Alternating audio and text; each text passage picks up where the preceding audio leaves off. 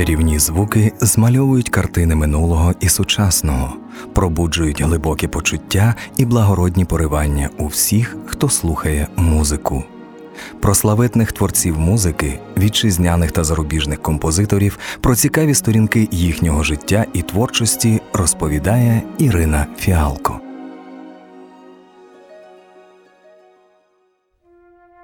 Вітаю вас, мої любі маленькі друзі! З вами автор і ведуча програми Ірина Фіалко і моя маленька помічниця Віолочка. Вітаю! Ви приготувались до нової особливої подорожі. Так, а чому вона особлива? А незвичайна наша подорож тому, що сьогодні ми будемо говорити про дуже незвичайного музиканта та композитора, який, крім того, що був музикантом, був ще й моряком. Його звуть Микола Андрійович Римський Корсаков. Ще з дитинства він дуже любив море та казки, і це проявилося в його музиці. Сьогодні ми будемо говорити саме про ці моменти в його творчості. Тобі вже цікаво? Так, Тоді слухай уважно. Казка, її вигадливий світ, в якому вимисел так природньо переплітається з реальністю, завжди приваблював російських композиторів. Казку заповідав російській музиці Михайло Іванович Глінка своєю оперою Руслан та Людмила. І після Глінки багато російських композиторів малювали в своїй музиці дива дивнії, як багато фантастики в балетах Чайковського, ніжні дівчата лебеді і їхня цариця Одетта, зачарована злим чаклуном, юна спляча красуня, оточена феями, лускунчик, який перетворився з потворної іграшки в прекрасного принца. І все-таки жоден із російських музикантів не віддав касті стільки тепла своєї душі, скільки Микола Андрійович Римський Корсаков. Її поетичною, барвистою мовою він розповідав про високі і прекрасні людські почуття, про велику силу мистецтва, змалював яскраві картини природи. Всі казкові твори римського Корсакова, опери, симфонічні суїти сповнені особливого натхнення. В них та найвища краса і спокійна мудрість, яка скоряє нас і в народних казках. Композитор захопився казкою ще на початку свого творчого шляху. Юний мічман, римський Корсаков, закінчивши морський корпус, здійснив на колосвітні плавання на учбовому кліпері Алмаз. Проте уже тоді він був не тільки моряком, а й автором кількох музичних творів. Повернувшись із плавання, він задумав розкрити в музиці один із епізодів Руської билини про Садко, новгородського гусляра.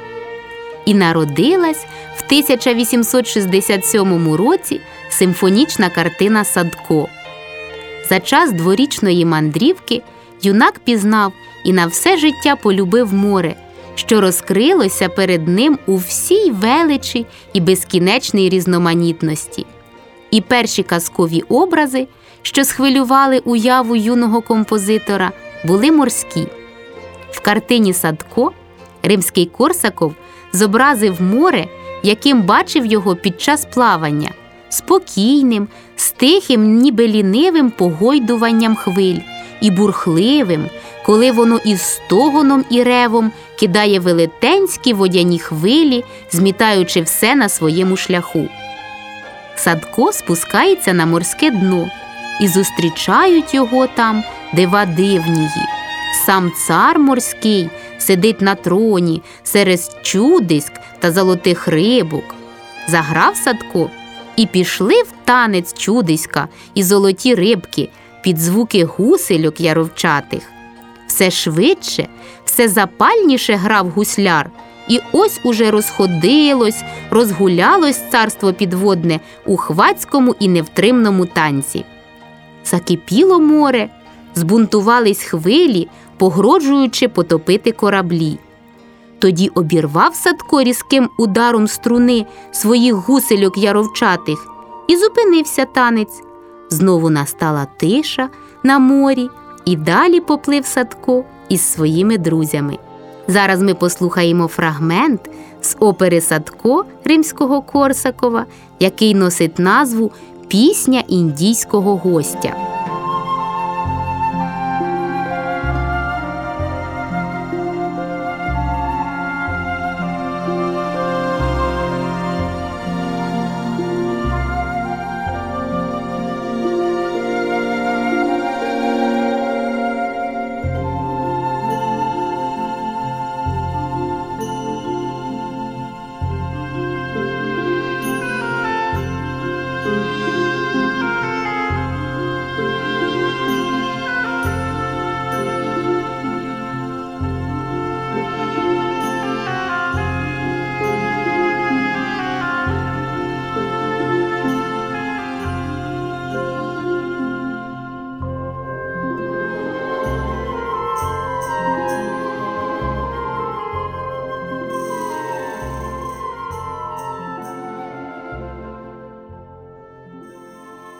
Після Садко казка стала частою гостею в творчості Миколи Андрійовича Римського Корсакова.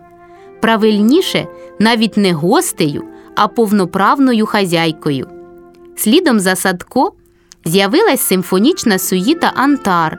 Цього разу композитор втілив у музиці поетичну східну легенду. Після сюїти Антар настала черга опер.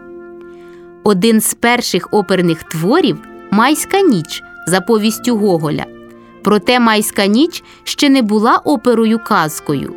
Снігуронька за п'єсою Островського.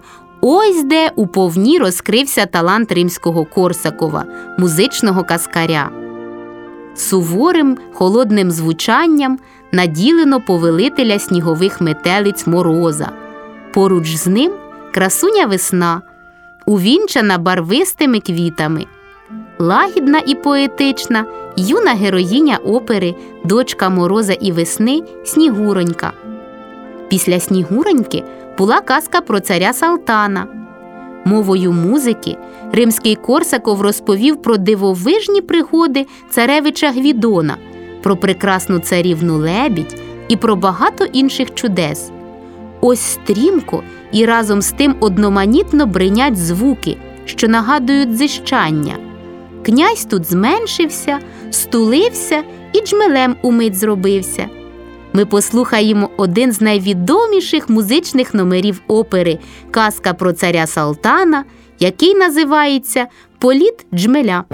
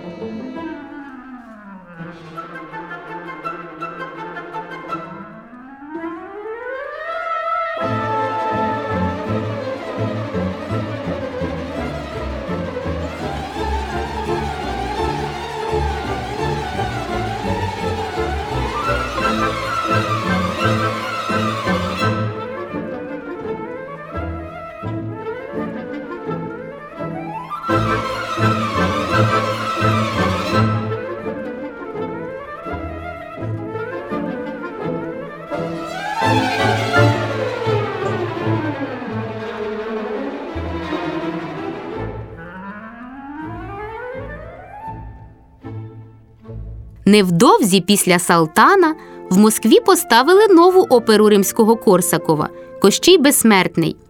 Згодом з'явилася ще одна опера казка Золотий півник.